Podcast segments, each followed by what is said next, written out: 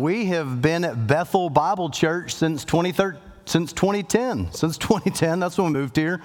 Uh, and I've been an elder for about half of that time, over half of that time. And so when you get comfortable in a place, you um, tend to become more vulnerable. And so some of this morning is going to be me being vulnerable. And so I have a confession to make, uh, actually, two. Um, I'm going to start with one and kind of drift into the other. The first confession that I have to make is I have always dreamed of being in a boy band. it feels so good to get that off my chest. Some of y'all who know me know that, but I want just, it's time for me to share it with the masses, those here and those on the interweb. Uh, I've always desired to be in a boy band, the community, the brotherhood, the fellowship, the travel, the performance, the entertainment, the singing, the dancing. Uh, making people happy is what I love to do.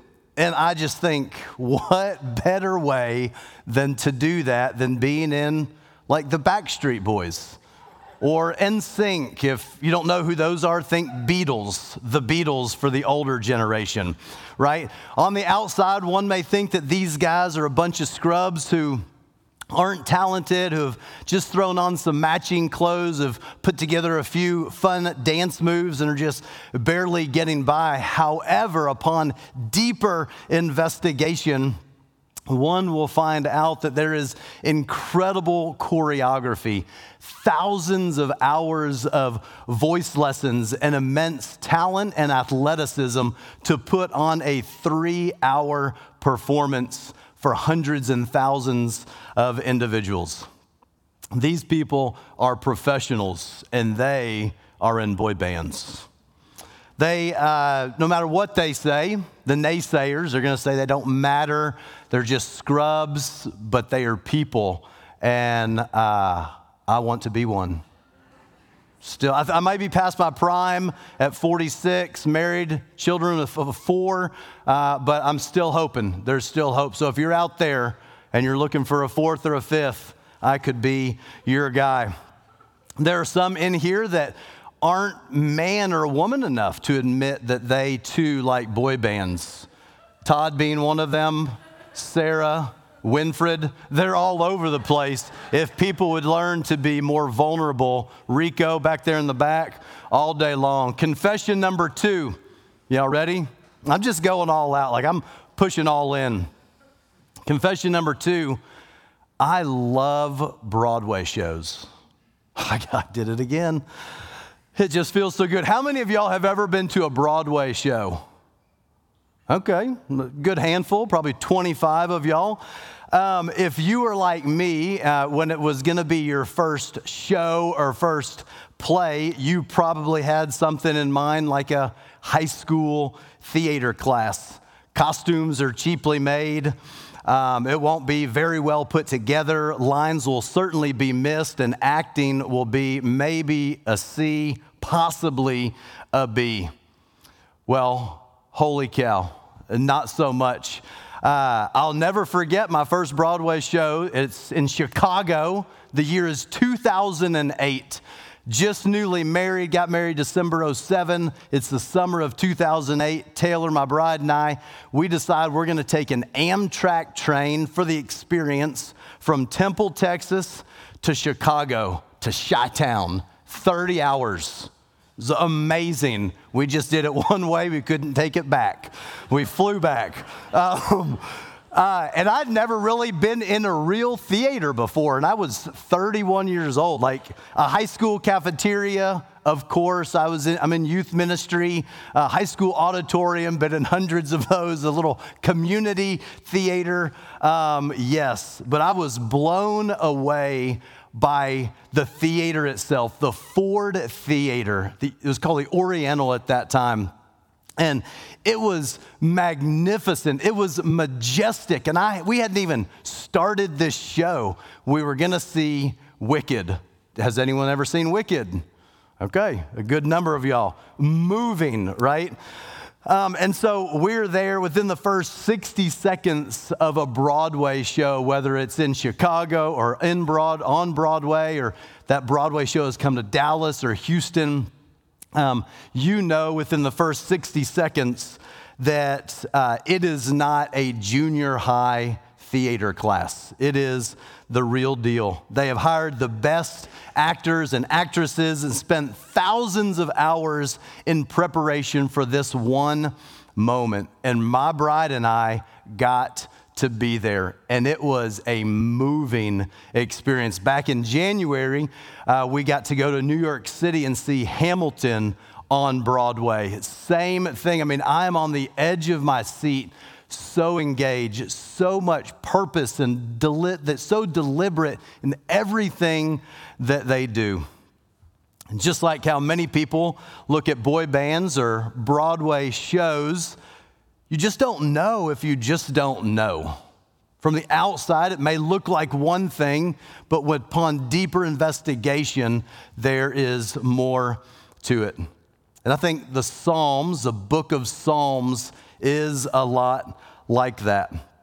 We're in a summer series here at Bethel uh, called Summer Psalms, and where we're going to look at the past few weeks, we've been unpacking each elder, really, who has been up here, or pastor that has been up here. They've gotten to pick one of their favorite Psalms to unpack during their service. And so, uh, when you sometimes when you think about the Psalms, um, you, you might think that they're, uh, they're second class or they're just thrown together. Being a Bible church, we love the entirety of the Bible. Uh, but most of us, if you're like me, we certainly gravitate to the New Testament. Like, that's where Jesus comes on the scene. That's where the cross is. That's where restoration is. That's like the money is there. And then you transition over to Paul in the epistles, and you're like, oh, man, I could get behind some Ephesians all day long. But there is truth and there is the gospel all over the Old Testament, especially in the book of Psalms. And so, Psalms is full of shouts of anger, cries of despair, pleas of help, dancing before the Lord, and praising God. You've seen it all summer and hopefully you're going to see it today. And so, where I am going to be, we're going to be in Psalm 103. So, if you want to go ahead and turn there, if you have the same Bible that I do, 1984 NIV edition, we're going to be on page 902. This psalm may have several stanzas in it that you uh, that may sound very familiar to you. You may have heard a verse, a stanza, a couplet uh, before and wondered where it came from. Well, my hunch is that it's probably in Psalm 103. There's so much in these 22 verses.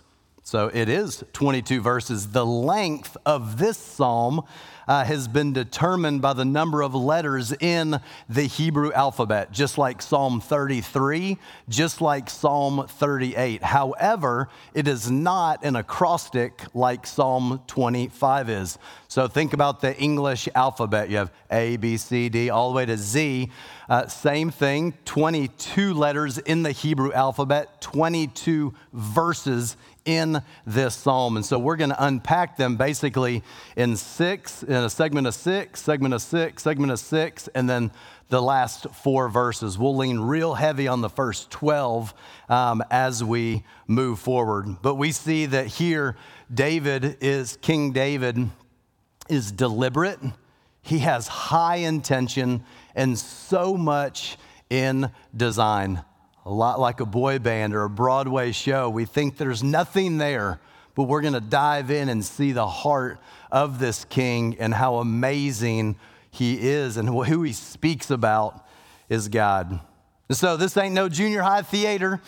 This is Broadway level stuff and chock full of God's breath. David is calling on all of creation to praise the Lord. That's how he's going to launch out in this passage. This psalm is a celebration of deliverance, seems to speak to the answer to the prayer in the previous psalm, Psalm 102. And so I'm going to read Psalm 103 in couplets, if you will, but before that, I'm going to pray. Jesus, thank you for your holy word. We thank you for the Old Testament. We thank you for the New Testament. We thank you for everything from Genesis to maps. Lord, it is all God breathed, and we get to, uh, to speak and mull and cultivate and turn all of that over and consider who you are. Thank you for this opportunity, Jesus. In your name, amen. So, Psalm 103 says this Praise the Lord, O my soul, all my inmost being. Praise his holy name. Praise the Lord, O my soul, and forget not all his benefits.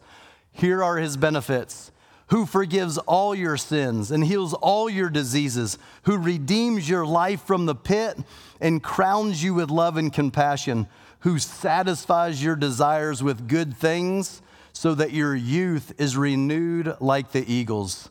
The Lord works righteousness and justice for all of the oppressed. okay, that's good. Here we go. So, this is a psalm of God's love and compassion for his people obviously. Like, who doesn't want that? David begins this psalm with a command or invitation in verses 1 and verses 2, where he says, Praise the Lord, O my soul, all my inmost being. Praise his holy name. Praise the Lord, O my soul, and don't forget. The reality is, is we could pause there in verse 1 and verse 2 and spend the next 45 minutes unpacking those two verses. And I'll say that three or four or five more times about things that I'm going to read. They are just so deep uh, and have so much meat on the, in them. So he starts off with praise the Lord. And like, what, what, what does that mean? Sometimes you hear people like, praise the Lord, PTL, praise the Lord. And it's like, what, what, what, what, what, are you doing? What, what, what's going on right now? Um, is that with your mouth? Is that with your body? Is that with your mind, your whole being, your actions, your life? And I think that it's all of that. I think the answer is yes. Then he says, Oh, my soul, all of my inmost being like not only externally, but internally, like who I am, the fibers that I am, the fabric of my entire being, this invitation, this command to praise Him. David will begin and end this psalm with Praise the Lord. Oh, my soul. Bookends. He says it in verse 1 and he says it in verse 22 and everywhere in between. A lot like our days, this invitation to say it in the morning when we arise and we say it in the evening when we lay down. And everything in between is an invitation to praise the Lord. And I think if we're honest, that sometimes, a lot of times, we don't do that even as believers. That might be the cry of our heart like, man, we can get up in the morning, we can spend time with Jesus, and, and it just, some, for me, it doesn't take long to like enter the spirit world, to get angry, to get upset, whether that's with my children or that's someone driving on Broadway. Sometimes I'm not praising the Lord when I'm driving on the Broadway. And so here, that's his invitation, right? You think about a tombstone, born 1976, died unknown. That dash in the middle, there's a country song that speaks about the dash. David is inviting us, verse 1 to verse 22, to live in this posture of praising the Lord. Paul David Tripp, in his daily devotional, New Morning Mercies, which is my favorite, says this about praise or worship. He says, What you worship is not best shown on Sunday morning. What you worship is not best shown on Sunday morning, but demonstrated by your words and behavior the rest of the week. I mean, PDT, Paul David Tripp, he's like, ah, karate chop right here. He is so good. That should move you, that should convict you. Brennan Manning says, the greatest single cause of atheism in the world today, the greatest single cause of those who don't believe in Jesus are actually Jesus followers. The greatest single cause of atheism in the world today are Christians who acknowledge Jesus with their lips, walk out that door, and deny him by their lifestyle. That is what an unbelieving world simply finds unbelievable. That, too, is convicting. But King David invites us in all the way through from verse 1 to 22 this invitation, this command to come and praise the Lord. Paul David Tripp goes on to say this The word worship is widely misunderstood. Most of us hear the word worship and immediately think of some kind of corporate, formal religious activity. Perhaps what comes to mind is a gathering of pilgrims to lay candles at the feet of Buddha, the singing of a hymn with a thousand fellow believers, or a gathering of a small group on a Wednesday night. In other words, for most people, worship is a word that summarizes the outward spiritual activity of their lives. But the Bible employs this word in a fundamentally different way. The Bible portrays us not just as people who occasionally worship, but as worshipers. No, this worship thing is much more foundational than that. We have been designed by God to be worshipers. This means that worship is first our identity before it becomes our activity. Let me rewind that and play that back for you. This means that worship is first our identity before it ever becomes our activity. The worship inclination or motivation that resides in all our hearts was placed there to draw us to God, the one to whom we were made to give our worship. There is no such thing as a non worshiping human being. The only thing that divides human beings is what and whom they worship. And so we go back to verses one and two and we find out how do we do this? How do we praise God with all that we are, with our soul, with our inmost being? How do we praise Him? And King David says, Forget not. AKA, don't forget. AKA, remember.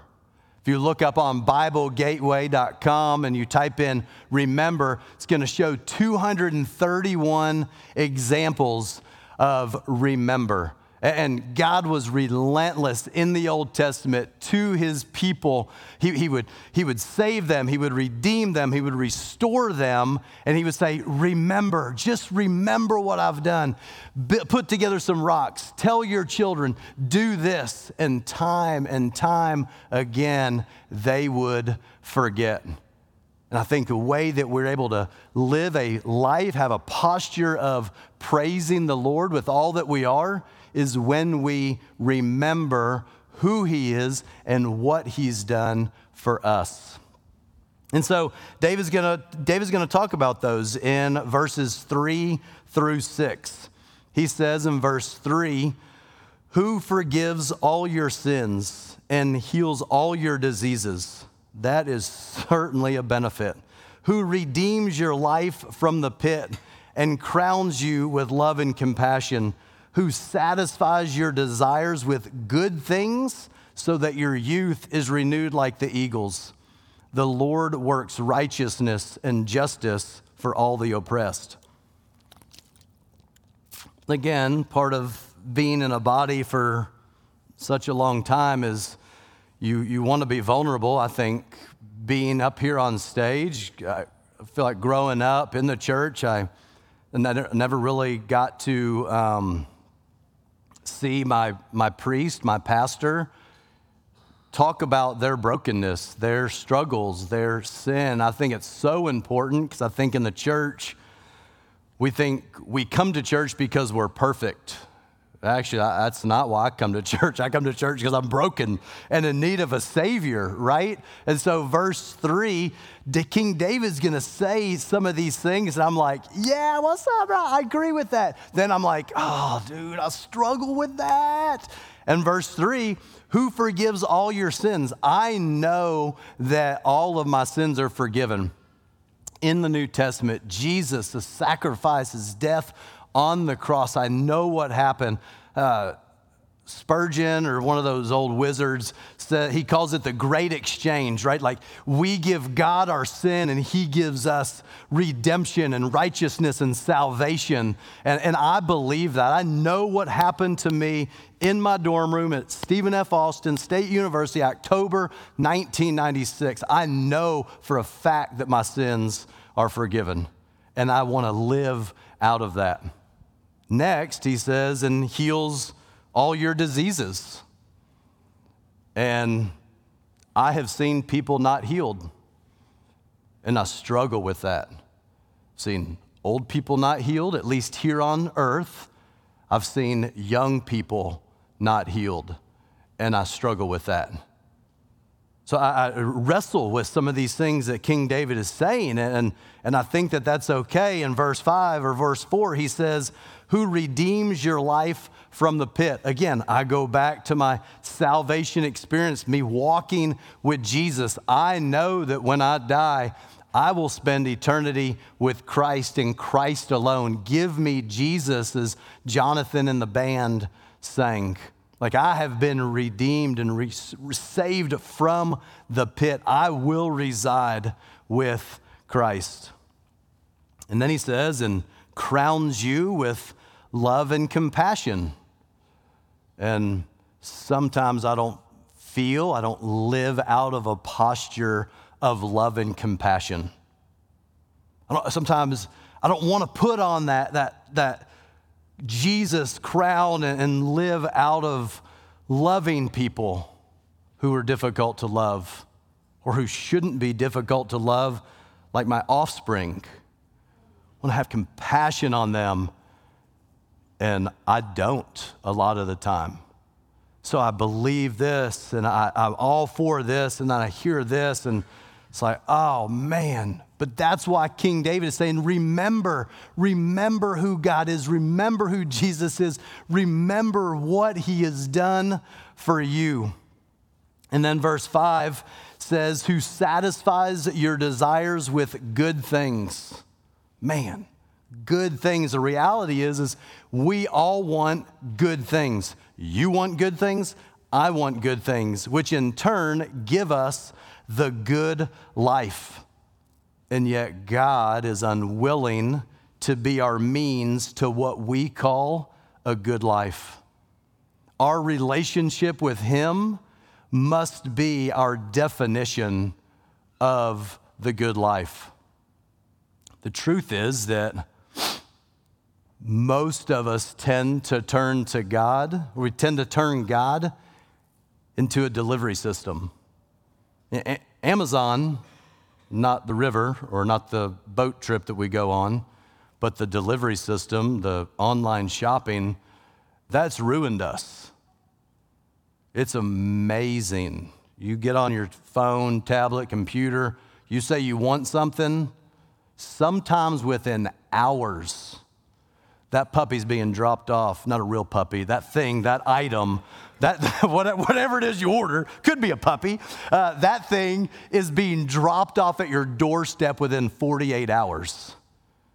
I, think that we want God to be like that. I know I do. I want a quick return, quick return on, on my investment with God. We fall into thinking of prayers is asking God to sign the bottom of our self composed, self oriented, individualized wish list, which on the Amazon, you can create your own wish list. People can look at that and purchase those things for you.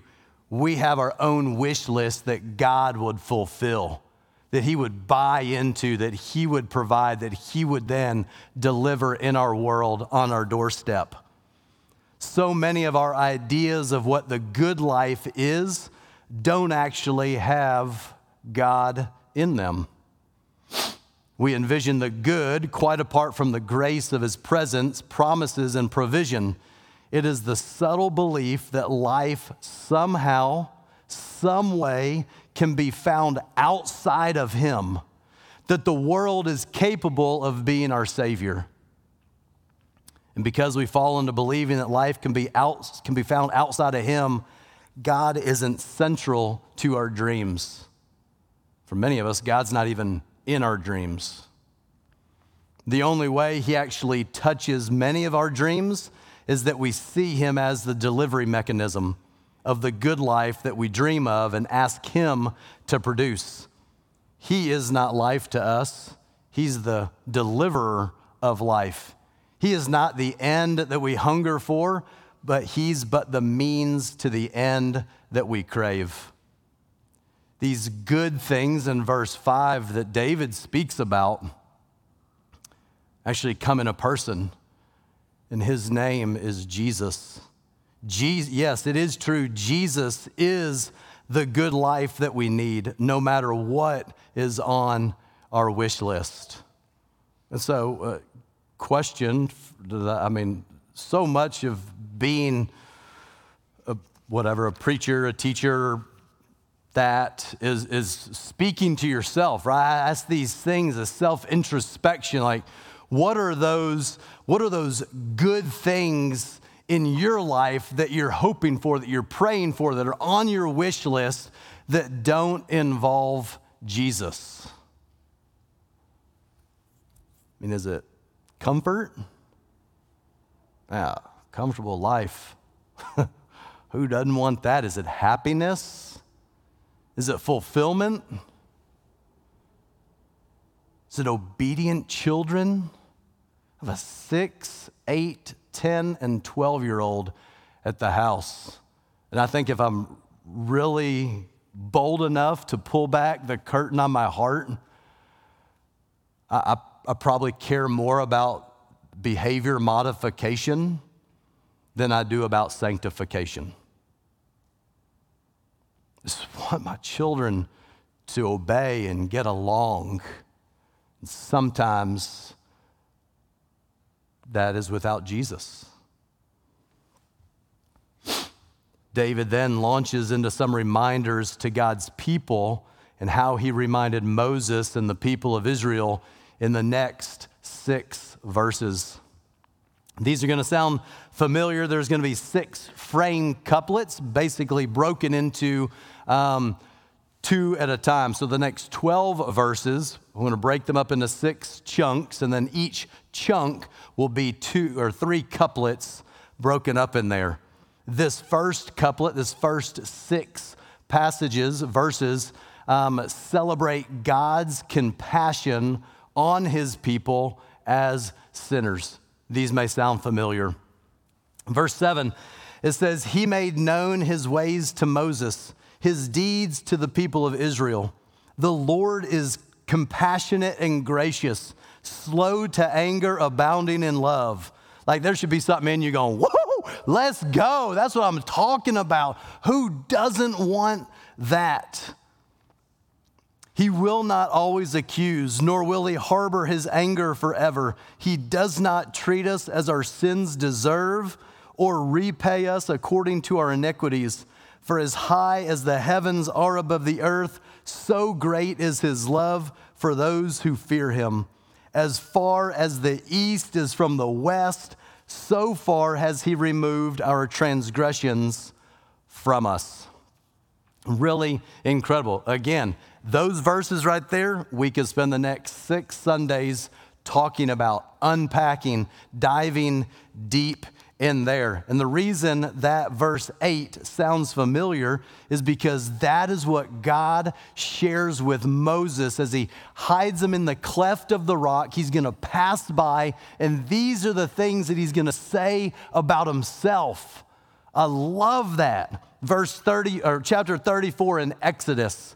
This is Exodus 34 verse 6. It says as he passed in front of Moses and he passed in front of Moses proclaiming, The Lord, the Lord, the compassionate and gracious God, slow to anger, abounding in love and faithfulness, maintaining love to thousands, and forgiving wickedness, rebellion, and sin. And is the verse is in the middle of it, so I feel like I have to read the rest, which isn't as fun as uh, and exciting. He says, Yet he does not leave the guilty unpunished. He punishes the children and their children for the sin of the fathers to the third and fourth generation. And I think David is going to speak to that a little bit as he begins to talk about those who fear him. so that's verse 8. Verse 9 says, He will not always accuse, nor will his anger, nor will he harbor his anger forever. That's a blessing. That is a gift that he's not going to always accuse. Although in Exodus 34, we see that. We see that, that calling out that, hey, there's going to be some accountability. But again, Jesus is going to intersect all of that. Now, verses 10, 11, and 12, um, David is going to use three very common words found in Scripture, found especially in the Psalms, that I want to bring clarity to sin, iniquity, and transgressions. They can seem like synonyms, that they're the same word, kind of used interchangeably, but there is a difference. For starters, sin is a really big deal. Sin is a really big deal. And sometimes I don't see it as such. Oswald Chambers says this about sin we have to recognize that sin is a fact, not a defect. Sin is a red handed mutiny against God.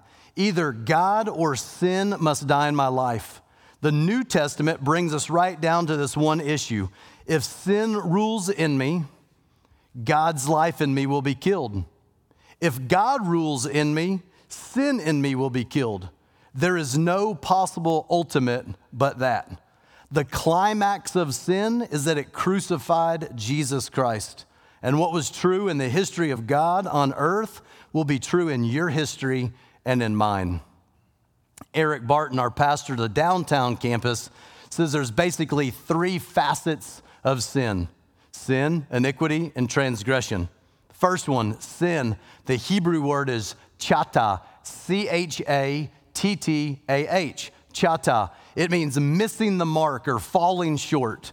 That is in relation to God's perfect law of instruction. Think of an archer going back, shooting an arrow, falling short, missing the mark. We think of Romans, right? So much of the Roman road is us falling short of who He is.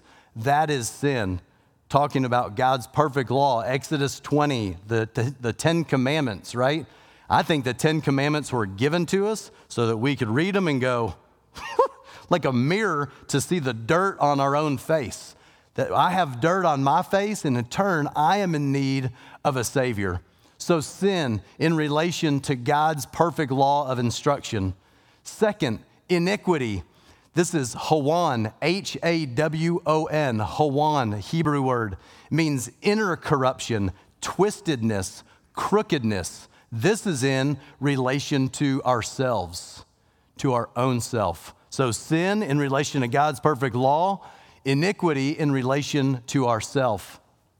Lastly, transgression, Pesha, P E S H A H. It's a flat rebellion against God Himself in relation to God. It's what Oswald Chamber talked about. It's a mutiny, it is a red handed mutiny against God Himself. So you have sin in relation to the law, you have iniquity in relation to ourself, and you have transgression in relation to um, God Himself.